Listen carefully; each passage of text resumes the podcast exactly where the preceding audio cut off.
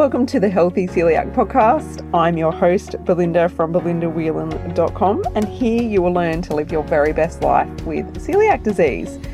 Now, we are going to be talking all about health related topics because you, my friend, are more than just a woman with celiac disease. Welcome to the show. For many people with celiac disease, they also struggle with ongoing nausea. So, being nauseous is definitely a side effect that many, many people with celiac disease have before their diagnosis. So, even if you've got a diagnosis and you've cut out gluten and you still feel nauseous and it's an ongoing issue, I want to talk about that with you today and give you some of the reasons that could be causing this so that you can get to the bottom of it because you should not be dealing with feeling nauseous on a day to day basis or regularly. So let's jump on in. So, aside from the obvious reasons that can cause feeling nauseous, such as pregnancy, so there can be some health reasons that can cause feeling nauseous. So if you can rule those ones out, then we can talk about some of the easier reasons that we can pinpoint that could be causing nausea for you. So the first one that you should be able to rule out very easily is if it's medication. So if you don't take any medication, you can straight away say that no, Belinda, it is not from medication side effects. But if perhaps you've recently started on a new medication, you might be able to backtrack and see that your nausea actually started when you started taking a new medication. So that's an easy one to pinpoint. And if that's the case, then you might need to go and speak to your doctor or your primary health caregiver and see if there's an alternative that you can trial and see if that stops the nausea for you. Now, the next one is mental health and anxiety. So they kind of tie in hand in hand and they can cause a nauseous feeling. Um, when I struggled with postnatal depression, I did have a little bit of nausea, and I personally think that that came down to many different factors and not looking after myself as far as food, and we're going to get into that in a minute, but that can kind of have that spiral on effect. The next one is hormonal changes. So, depending on where you're at in your time of life, it could be to do with hormones. So, that might be something to get a check with your doctor as well even thyroid disorders. So, we've talked about the thyroid on previous episodes, and this is something that you should be getting tested annually. So, if you do have any, um, say, hypothyroidism, that could be something that could be causing nausea for you. So, that's something to keep a, keep a look on as well with your doctor.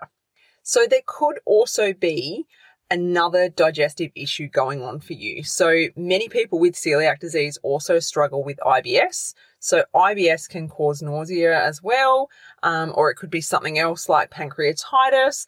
That's just a few. There's lots of different ones that you can look into, but that's just a couple that could be causing nausea for you as well.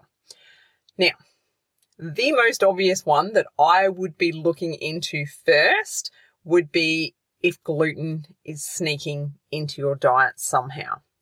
And again, this is going to your doctor or your primary caregiver and getting a blood test done to see how your levels are going if you have gluten sneaking into your diet, then that would be the very first thing that I would be very strict about and pinpoint where you are getting gluten in your diet from. And obviously, this is something that I can help you with if you need more guidance on this. So, this is where Ultimate Celiac System comes in because it will teach you all the different ways to make sure gluten is not sneaking into your diet. So, check that out if that's something that you're finding you're struggling with. This one here is the one that people overlook all the time, and it is so simple, but unfortunately, it happens to so many people, and it is low blood sugar. And low blood sugar for people that get nausea, say in the morning, is basically because they need to get up and they need to eat breakfast. And when you think of the word breakfast, breakfast means to break the fast. You have been fasting while you've been asleep and you need to replenish your blood sugar levels. You need to make sure you get up and you have a nourishing breakfast.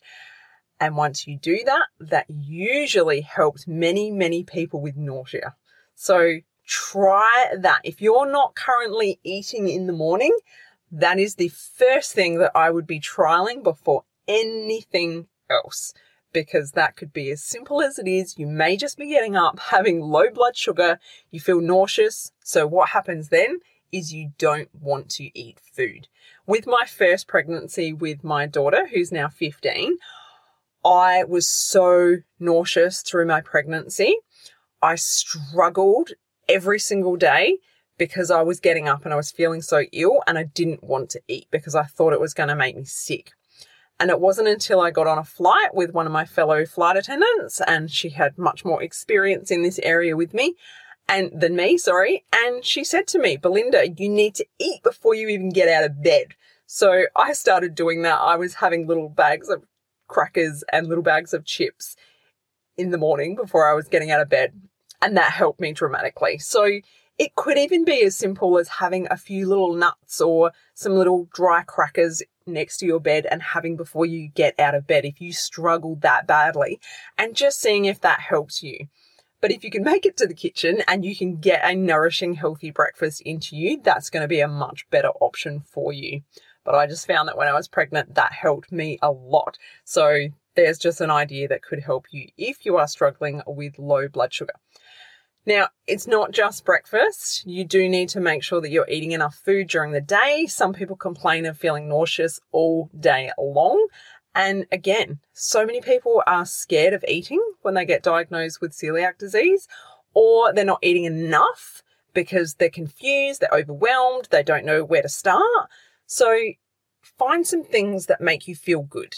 Some favorites, some basics, some really easy snacks and have those on rotation because that will help you with your blood sugar levels and help you maintain a healthy weight as well.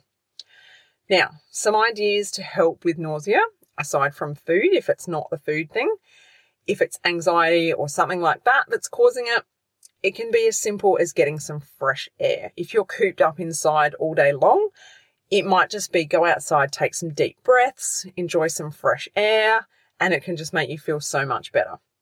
And obviously, things that we've talked about in the past, things that help with an upset tummy, are things like peppermint tea, um, ginger tea, things like that, that you can sip on as well. And a big one as well is just simply staying hydrated, drinking water consistently throughout the day, every single day can help as well. So I hope that gives you some ideas. One of the great ways to keep a track of what you're eating and how you're feeling is to write down everything for a period of time just just to see what's going on for you. So for this, I recommend you grab a copy of my daily health tracker, which is available on Amazon in many, many different countries. I absolutely love this health tracker because it will help you pinpoint some of the issues that are coming up for you. So, in particular with nausea, if it's to do with food, if it's to do with not drinking enough water, things like that, you should be able to start pinpointing it from your health tracker. So just go to Amazon in your country, type in Belinda Whelan, and the options should come up there. I've got one for men and one for women, and you just pick the one that you need and go from there, and that'll be sent straight to your door. So, yeah, check that out if you haven't already. So, I hope this episode helps those of you that struggle with nausea and it can help you pinpoint what might be going on for you because like anything, you shouldn't be struggling. You shouldn't be suffering. You should be feeling great. And if you're not, then don't put up with it. Don't just live with these things because you don't have to. It's about being empowered. It's about learning about your body and learning what's going on for you and getting to the bottom of these issues so that moving forward, you can feel much better and much healthier and have energy and feel great about your life. So I hope this has inspired you. Thank you so much for listening, and I look forward to talking with you again next week on the show. Have a wonderful week. Talk to you soon. Take care. Bye. If you enjoyed this episode, head to belindawhelan.com to get yourself a free copy of my exclusive ebook, 11 Mistakes People Make Going Gluten Free Living with Celiac Disease.